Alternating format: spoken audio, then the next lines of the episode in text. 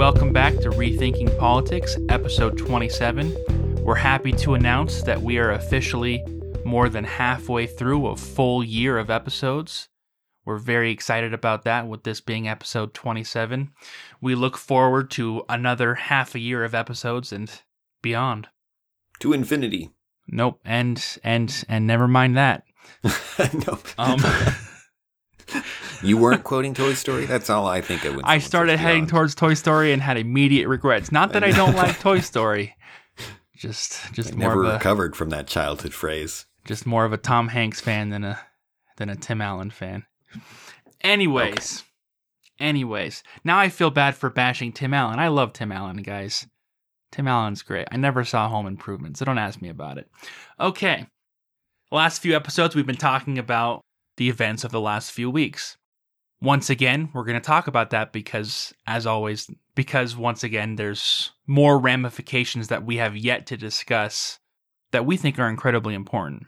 The ramification we want to talk about right now, though, is a, is a little bit longer term because there have been some short term effects. We want to talk about the future of the GOP because that is a long term effect that is going to have ramifications for years to come. But everyone's so caught up in these short term effects that we're not really focusing on on that aspect of it. You know, we're focusing on a lot of the free speech implications, you know, associated with big tech. We're looking at Biden's uh, executive actions as well as his legislative plans for the new Congress as they use their razor thin majority to try and get some things done and to see whether or not they're actually able to get those things done, how many things they're going to get done. Those are all substantial short term effects. You know, we're also looking towards the midterm election. Normally, when you have the White House, you tend to lose seats in the midterm election. Not always, but it's kind of a general trend. And we're wondering if that trend is going to shift this time because of what's happened the last few weeks. That's going to be very interesting to see. So, what we're talking about here is long term effect of the way power transitioned this election with the riots, with Trump having a very hard time uh, with the with the results of the election, with his supporters having a very hard time with it, and with him being banned from from Twitter, from Facebook, all of these things have painted a picture that's going to have a long-term effect. The picture they've painted is the Trump supporters and the the Trump part of the GOP as being basically a boogeyman. And it provides this common enemy for the left that the left is going to try and rally against in the going years. They're going to try and get as much political capital out of this they possibly can because who wouldn't? Why wouldn't you want to get the most political capital you can? And that's going to affect the elections because the GOP has to come back from this and they're going to have a hard time coming back from this. Yeah, and you can see that Biden is well aware of how to sell the return to normalcy to the highest degree, where they're they're making announcements about mundane things because it's normal. Because like we're going to do press releases every day like normal. We're going to do you know, these kind of things that no one cares about except in contrast. Yes, Biden is not just trying to, to show that he's a normal president. He's also making it very clear to point out that he's a normal president, unlike another president you may know. You know, and that's and that's what the left is doing, you know. Biden's talking about uniting the country, and as he's talking about it, he's kind of trying to jab the right, saying, You guys didn't unite the country, but I will. You know, so there's this common enemy that the left is is using for political gain. One of my one of my favorite videos I've seen this week was a was reporters discussing whether or not in the inauguration speech Biden should say Trump's name, or if they should just acknowledge that there was a thing, but the thing is over, but not say the thing was Trump. And just like this, this is the kind of the kind of posturing that we'll be we'll we'll get for a little while here as they try and go forward.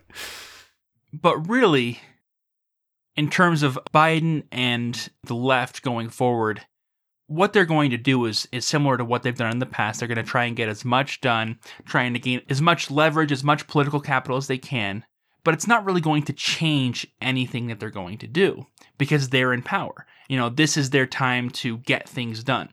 So the question is is what's going to happen for the GOP because now the GOP is not in power. The GOP is in a tenuous position. How are they going to get out of it? So, first, let's explain why the GOP position is tenuous. Because there's, there's a number of reasons. The main reason, though, is that the party is now fractured. The party has fractured into two main camps, and those camps are the Trump faction and the non Trump faction.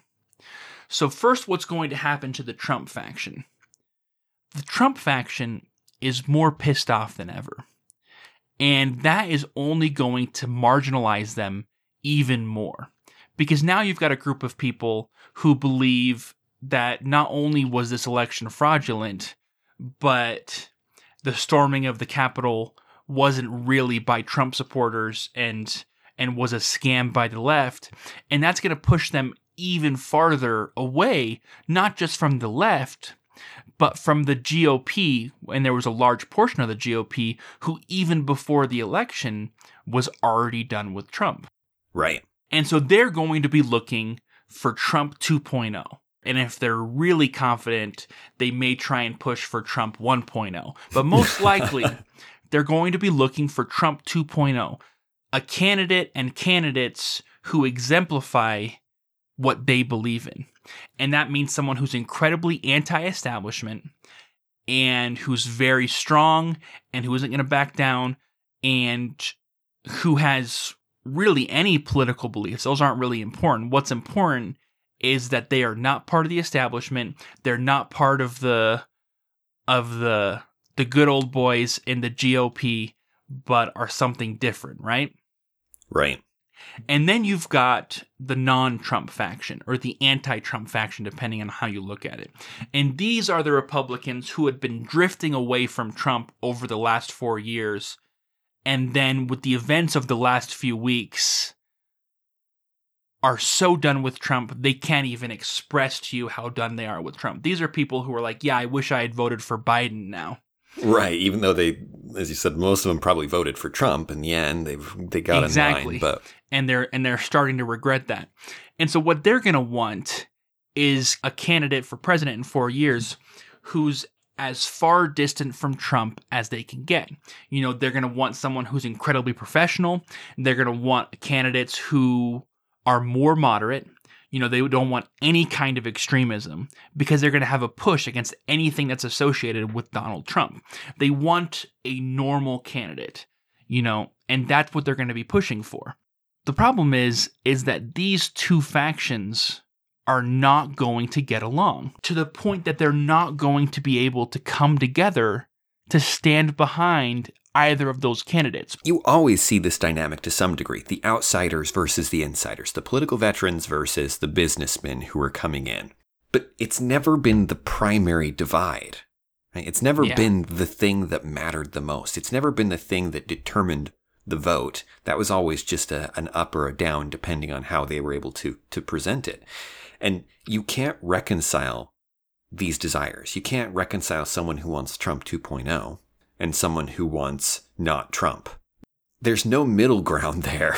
Yeah. You can't you can't get the professional experienced diplomatic politician and the guy who's going to fight and is going to refuse to be politically correct and is going to trash even the GOP if he needs to, even the Republican Party if he needs to as he tries to as he tries to get in there.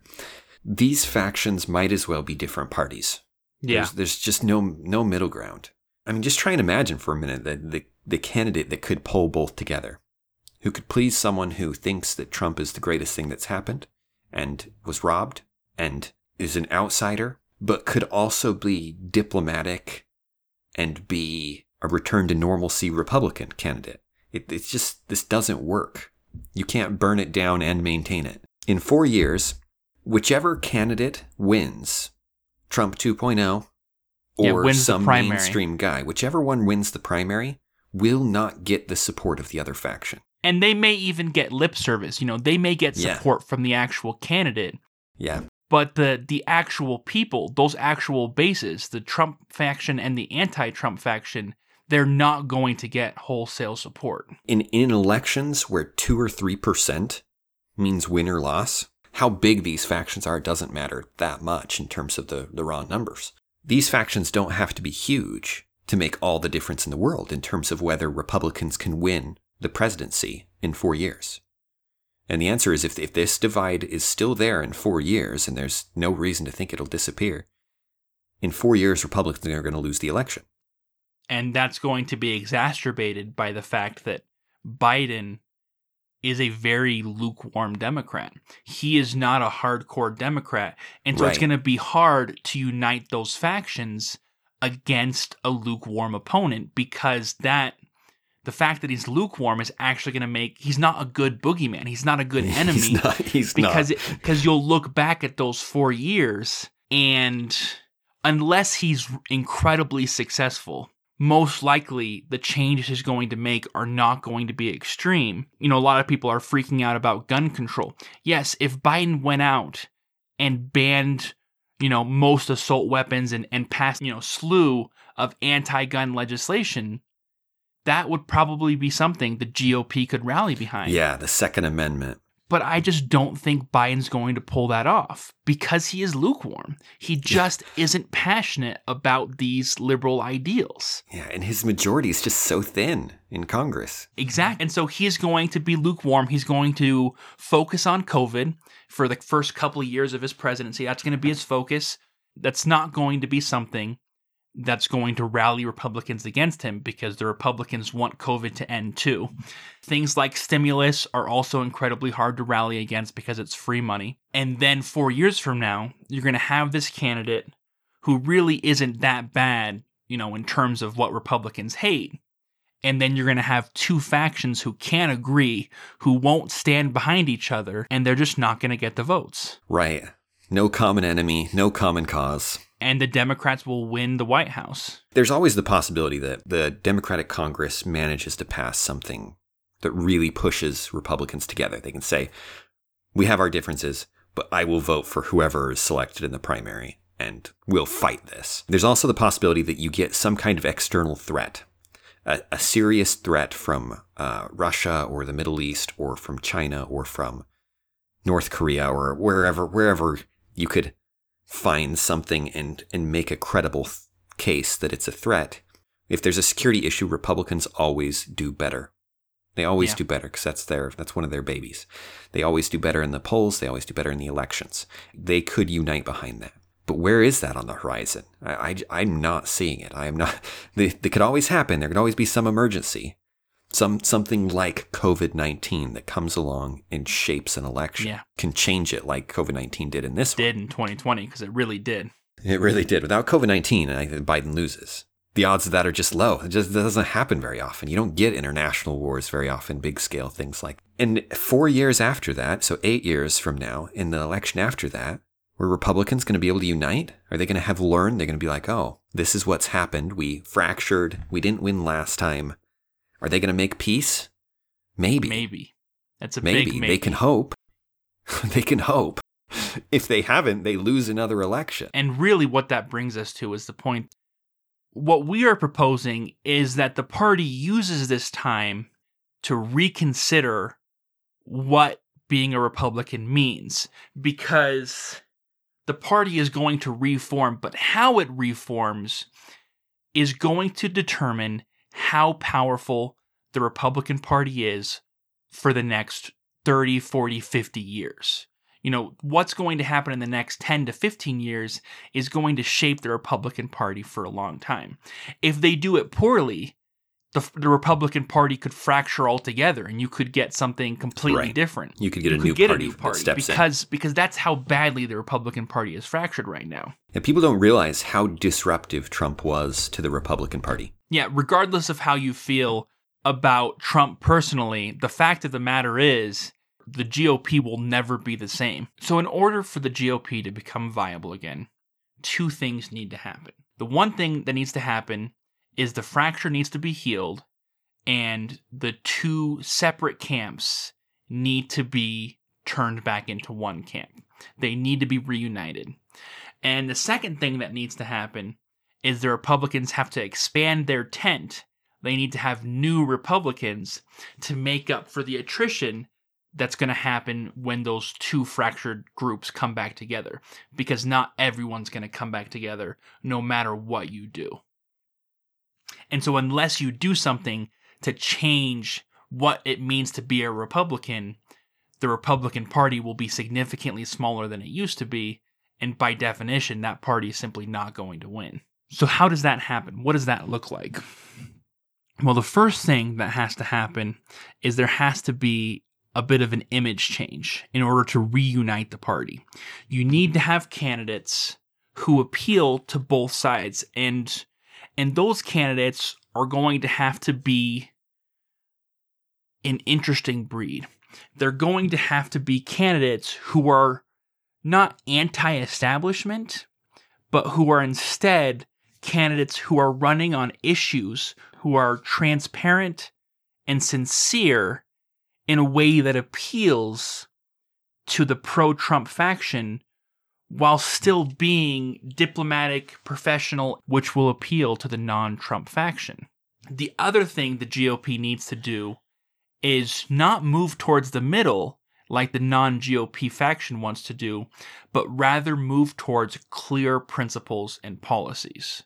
Because right now, if you look at what GOP policy is, like our actual GOP ideals that the conservative party says they believe in. Yeah, their platform and things, yeah. The platform, the GOP platform appears just to be taken straight out of the Democratic platform and just switching the do's to don'ts. You know, whatever the Democrats say they're going to do, we won't do that. Whatever the Democrats won't do, we will do. And that's just a really yeah, bad way to so make policy. Yeah, it's it's part of the problems of, of, partisanship too. And the Democrats have this problem occasionally as well, but it's but they're they're looking to go somewhere. Republicans have always had this problem even worse in that they're the party of tradition in so many ways. They have a tendency to be more defined by what they're not than by what they are, by what they're resisting than by what they're actually trying to do. Here's an example of what we're talking about. An issue where the Republicans always lose because they've decided to take a stance that's directly opposed to the Democrats instead of actually looking at the issue and seeing what the best policy would be. And that issue is the issue of poverty, the issue of people who are living who are struggling.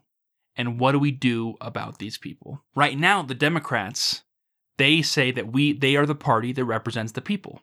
The Democrats are the party of the people. They are the party of the 99%. Who cares? Yeah, exactly. They're the party that cares. And they say, okay, we've got these people who are getting screwed over by big businesses. And that's the problem is that big business is screwing over these people. It's the 1%. Right. It's why you need unions in these uh, and welfare programs and job training and education opportunities, etc. Exactly. We need we need minimum wage, we need some form of socialized medicine, we need government programs to increase employment. Um, we need we need to improve the welfare system. Um, things like uh, you know things that that Biden talked about even recently is is free college education, free uh, making college more accessible, free daycare as as a right, things like that that are all geared towards helping these people who are struggling, right? And then you have the rights policy. And the rights policy says we are pro big business. And so anything we can do to favor the big businesses is good. You know, pro all business, but in practice, that usually means big business. and then we believe in, in Reaganomics and we believe in trickle down economics, which means that if we help those who are wealthy and we and we help them as much as we can and we help these businesses, those benefits are going to trickle down to those who are poor and those who are in poverty. And that's our solution. And on top of that, if you're wondering about the individual people who are struggling, well, the answer is they need to fix it. They need to better themselves. They need to go to college. They need to work hard, and then they'll be able to make more money and prosper. And those are the two sides as they stand right now. You've got the left who says government has to step in and help the poor. And then you've got the right who says it's really the poor person's responsibility let them better themselves. The problem is both are right and both are wrong there. Democrats are right that there are systemic problems and that often people are suffering unnecessarily because of bad systems and bad policies. And Republicans are right that people need to take responsibility for their lives. When you say take responsibility for your life, as Republicans do, in the system as it is, without considering whether the system is just, Republicans have painted themselves in a corner by saying it's all personal responsibility.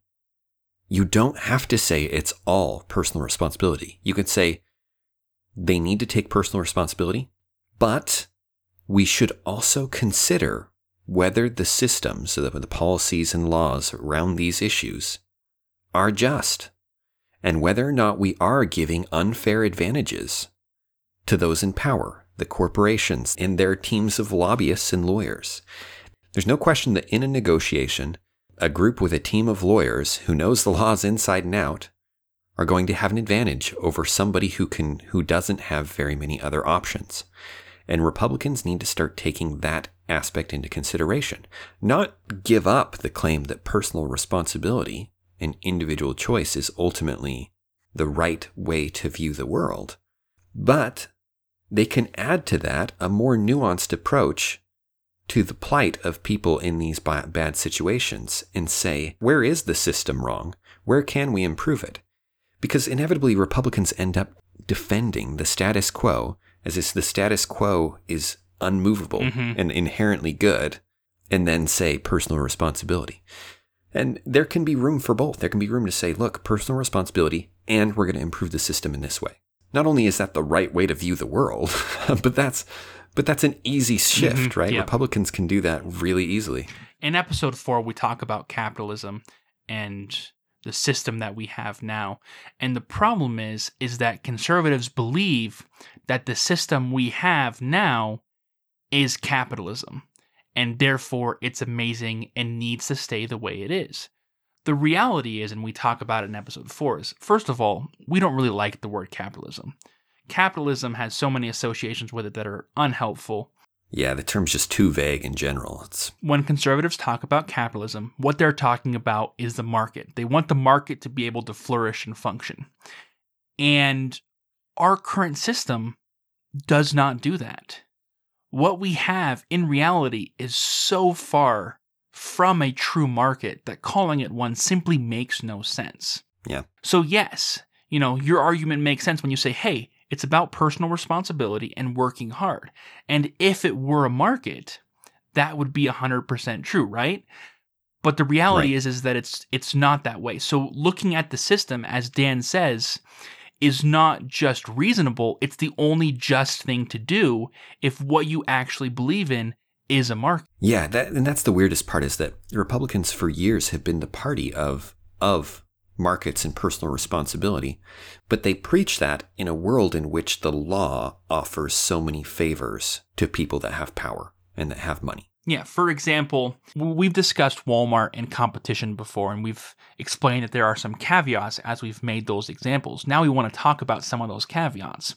Because when Walmart is competing with another store, they are not competing in a true market. They are not on equal footing, not just because Walmart is bigger, but because of the protections that are in place that Walmart has gotten from governments and those protections allow Walmart to compete in ways that other stores cannot. Almost every time a Walmart is opened up in an area, government grants those Walmarts tax breaks that they don't offer to any other business that opens up in that area because they want the Walmart there. And that shifts how competitive that Walmart is able to be. And that's just one example of how the government can twist things and take them away from being a free market. You know, another another example is regulations. The United States economy is buried in regulations and red tape that businesses have to maneuver through. There's so many different things you can do wrong that get you in trouble and so many things that you have to do before you can actually operate your business and things you have to do while you're operating your business. And all of these things make it incredibly difficult to operate a business. But the larger your business is, the easier it is to handle those obstacles because Walmart Right. can have a team of a hundred accountants and lawyers whose whole job it is to study those laws and to find ways to maneuver through them. Which is not evil of Walmart. They're just doing what anyone would do to try and survive, right? Just how you hire a tax accountant to do your taxes so that you can gain the most benefit from the legal system. Problem Right. is is that if I open a business that only has 50 employees and I hire 100 accountants and lawyers, best policies for those 50 employees, it doesn't work. It's not sustainable. Doesn't Maybe I can sense. hire one. Maybe I can't hire any. And so, how am I going to compete with Walmart in this world of regulation? And it's not because Walmart's evil. I'm not saying Walmart's not evil. I'm just saying I'm. Just, I'd like to refer to Walmart neutrally here. I really don't hate Walmart, and I don't love it. It's it's just a natural result of the current system. This is the world we live Yeah. in. This is how people are going to respond. You know, if Amazon doesn't have to pay sales tax in the local areas, it won't. If you force them to, they will. It's just a natural result of how things are set up that they're going to try and get as much as they can. Right. It's a predictable effect of complexity. That you increase the com- complexity, and the people that are more capable of navigating complexity, whether it be because they have more resources or because they're more intelligent, are going to benefit from that complexity.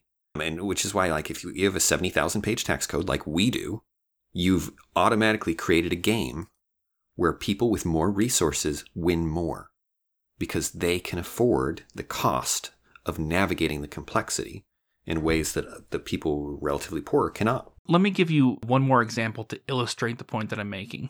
Back in the early 1900s, in the in the heyday of Ellis Island as a source of immigration, as these European immigrants were coming to New York City and other places, but let's talk about New York for now. These immigrants would come to New York with almost no resources, but a surprising amount of skills, right? They would be coming, you know, and they had been, whatever profession they were in, they had been doing it for years where they lived in Europe. And so they come to New York, the land of opportunity here in, in America, and they open up small businesses, pursuing whatever they were doing back in Europe and doing it incredibly well. And of course, it's difficult and there's all these complications to actually owning your own business. But what there wasn't was the huge amounts of red tape that exists now. And what that allowed them to do is it allowed an individual to operate a business out of their apartment, which by the way in most cities is illegal now. You're not allowed to to do that. Yeah, you, you couldn't even dream of doing Yeah. that without getting fined in New York. Yeah, exactly. and to to run their business, they're not offering, you know, they're they're often actually having their kids work for them, which is illegal now. And they're selling their products to people without any kind of FDA inspection or, you know, depending on the field, any other licensing, regulation, any of that. And they're able to compete with all these big businesses and soon outpace them. And many of those immigrant started businesses are around today. But those businesses can't start right now. There's no place for that.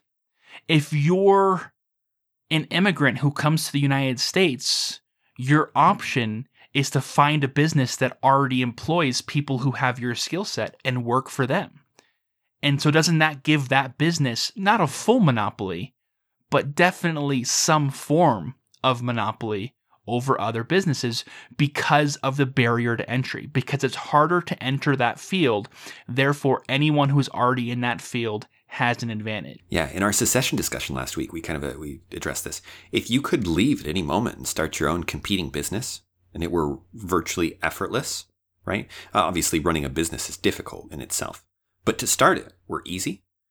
Think about what that would mean in negotiating with your employer. If at any moment you and five other people from your business could walk out and start doing your own thing easily, that makes all the difference in the world. As it is, you cannot, in most cities, not only is it not easy, it's extremely hard and it's, and it's years of work to even begin that process because of red tape. That changes those negotiations. You have to learn to work within this game.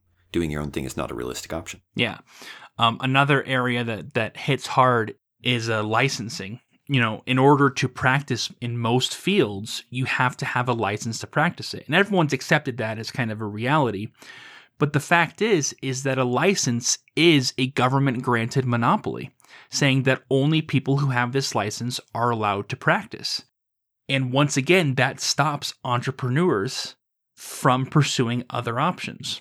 And of course, people are, Yeah. you know, they automatically jump to, uh, you know, to, to full medical doctors. Do you want a full medical doctor to Do you want your surgeon to just have walked in off the street? But but licensing is so much more than that in order to braid hair in utah for the longest time you had to have a license if you were doing it for money and so you had people who were doing these complex braids that people regularly want and need who wanted to practice out of their own home and it was illegal and they were getting shut down which forces them to go get a minimum wage job at Walmart because all their Right. other options are being cut out.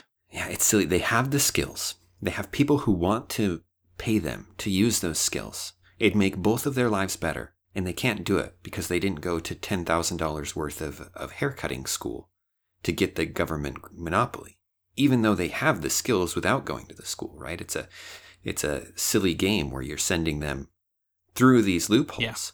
Um, there's actually a new bill on that subject. Did you hear about that? No, tell me about it. in Utah, they're uh, trying to free more of the hairdressing professions. Yeah, so you can do more of it without actually having gone through a formal school. And, and who, of course, is fighting that? Well, the schools are. The schools are fighting. They're saying this is absolutely essential that they get this training. Otherwise, you're going to run around with a bunch of people on your hair on fire or something like that. People think that licensure is a necessary aspect. One of the ironies is that Democrats are always pointing to how they want our economy to be more like the Europeans, more like Sweden and Denmark and these these democratic socialist countries. If we want to take their licensure policies, I'm all for that. they don't have this nonsense. It's way easier to start businesses. Places like Canada, people are like, "Oh, we want their universal health care. How about we take their license?" they don't have the madness that we have. a lot of there are a lot of places that are way better in many of these economic ways than we are that people think are straight socialist. It's kind of ironic that if you look at you start to look at this issue internationally, we seem primitive. We seem silly because we're in an extreme on this on on licensing. you know, I feel silly when I think about it. well, we should we should when you get down to it, it's a in so many levels it's it's absurd. And and by the way, when I'm talking about the hairdressing, that's a very real issue in Utah that is very much alive and being debated. And I know someone personally who was, you know, running an illegal business in their home and she was doing people's hair. Like that's that's the world we live in where that person is is a criminal. is is a criminal, you know, is is running an illegal organization just like your local drug dealer. You know what I mean? yeah, yeah, yeah. And licensure, we'll address licensure at length one of these days and give you give you more details. And the reason we're talking about all of this is because the GOP can use this to come out as the party who truly does care about those who are in poverty and propose real and meaningful changes that can be made to the current system Yeah. to try and free up those people in poverty and give them as many opportunities as possible. Yeah, there are way too many immigrants who have skills that they're not using because of licensing problems, because they couldn't get a job at the, the local business because they're maybe they're illegal immigrants or something like that, who things like changing licensure would help. It would move us more towards a market, which Republicans claim to want. It's always been one of their principles. It would almost exclusively benefit the poor. And so that's something where, as you make these changes, you're going to do a couple of things. You know, you're going to, number one, have clear issues that the Republican Party can get behind that aren't about Trump or anti Trump. And what they're going to do is they're going to widen the Republican tent immensely because you're going to have a whole group of people who are going to feel like they're actually being listened to by the Republican Party. The Republican Party takes a lot of arbitrary stands that alienate a lot of people who they don't need to alienate. There's no reason for it. The Republican tent can be a lot wider than it currently is. There's no reason to just systematically oppose every Democratic issue. Right, and to protect the things the Democrats are attacking as if those things are sacred. Yeah, if they exactly. do represent Republican principles when they when they actually don't, if you actually look at them. You know, we've already talked about immigration and changes that Republicans could make, even if they didn't go so far as to do open immigration, but even serious immigration reform is something that Republicans could do that most Republicans would agree with and would widen the tent. Criminal justice reform. Obviously, Republicans have always had a long standing policy of being anti crime, but criminal justice reform is not about allowing criminals to walk free. Criminal justice reform is about changing how the criminal justice system works because right now it's broken. And anyone who looks at it can tell you that it's broken. And it's one of those changes that just makes sense. I mean, you know, in the last four years, it's one of the things that Trump did take a stand on, saying we should change criminal justice. And the Republican Party wasn't like, oh, that's insane, because it's really not. yeah, yeah, Another area is foreign policy, trying to decrease the amount of intervention we're doing and be more of a non intervention policy has proven to be surprisingly popular. right, That could really open up the Republican Party as well. right. And Trump wasn't even like he wasn't even playing the card as well as he could. Right, he could have claimed to be the most non-interventionist president that we've had in decades. In terms of foreign wars, if you don't want to be involved in foreign wars, Trump happens to be the best president we've had. It, it's funny because I was listening to uh, I was listening to some Republicans talking about how they were worried that Biden would be too weak in foreign policy in terms of like that he wouldn't oppose strongly other groups, and they were they were big fans of Trump, and they seemed unaware of the fact that Trump has quietly reduced our military involvement in so many places. A couple other areas federal budget reform. You know, it's something that both parties say they want, but have been pushing off for a long time.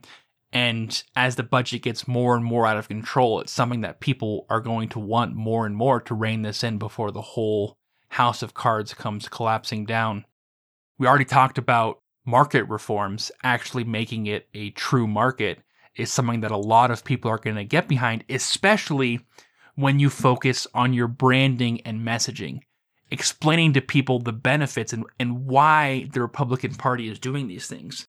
For so long, the Democrats have been the party that cares, and the Republicans have been the party that says, take care of it yourself. That doesn't need to be the branding and messaging of the Republican Party. There's no need for it. Right. You can say, let us help you take care of the problem by removing all these things that are in your way, by reducing the power of, of the major businesses and players. These are things that are right in line with Republican principles that would benefit the poor more than any other group. And yet, Republicans have never been able to play this card. They've never been able to, they've, they've never pushed that direction. They should. the other issue, we think that most Republicans, if not Republican leaders, but almost all Republicans get behind, is the idea of federalism. Stop having the federal government decide each and every issue and bring it back to the states. That's an idea that Republicans can get behind, and if messaged properly, a lot more than just the current Republicans can get behind and could be an incredibly effective tool that the Republicans use. As we said, some political losses are, are inevitable, I think, for the Republican Party. I don't think they get to have this, they don't get to split this way and then also and somehow peacefully, magically get back together. Yeah, There's things are going to be rough for a little bit. Yeah. Yeah. And so we want to talk about how you actually get from where we are now, this fractured split party that doesn't talk about issues, they talk about personalities and styles and, and flavors of rhetoric, and get from there to a party that's actually talking about issues, that has a few principles that they are willing to defend on every front, and that can message those principles in a way that shows how they're going to help the people that the Republicans could bring into the tent. That's no simple feat. At that point, we're talking, you know, practical, practical messaging and, and political tactics. I think these issues are compelling and could be compelling if people understood them and discuss and could discuss them. And that would be the first step. Right now, in most conversations that people are having on an individual basis, the conversation is about the rhetoric, is about names, it's about Trump and not Trump, and it's not about the issues. You know, Yeah. Republicans should be talking about the fact that Joe Biden, in his first day in office, is passing executive orders and is working towards immigration reform. And as Republicans, we should be like, yeah, that's about time that there's some immigration reform because how the current system is set up is whack. Wait a second. Why aren't our candidates proposing immigration reform? Why aren't our candidates doing something about how messed up the current system is and start pushing for that instead of getting caught up in the meaningless rhetoric? Yeah, and for a detailed discussion of that, please see our immigration episode. There's there's so many things about it that are that are crazy. And we can do that. We can change the conversations. And as we change the conversations, the place to focus your attention on for the next 4 to 8 years if you're a Republican is not what is Joe Biden doing. Please do not spend all your time there. Unfortunately, that is where most national Republican news is going to look. And that's where they're going to try and draw unity for the Republican Party from. They're going to try and paint a common enemy in Joe Biden as this super evil dictator imposing on them. you want to you want to spend your time in a valuable way instead of just being frustrated? Start looking at local elections, state and local elections. The people that are elected there are going to be the next generation of people at the US Capitol. You're going to build the party from that Yeah. level. The GOP is going to be shaped by those local and state elections. Your state congressional makeup is going to be the next national congressional makeup of the GOP. And that national congressional makeup is going to be what shapes the party going forward.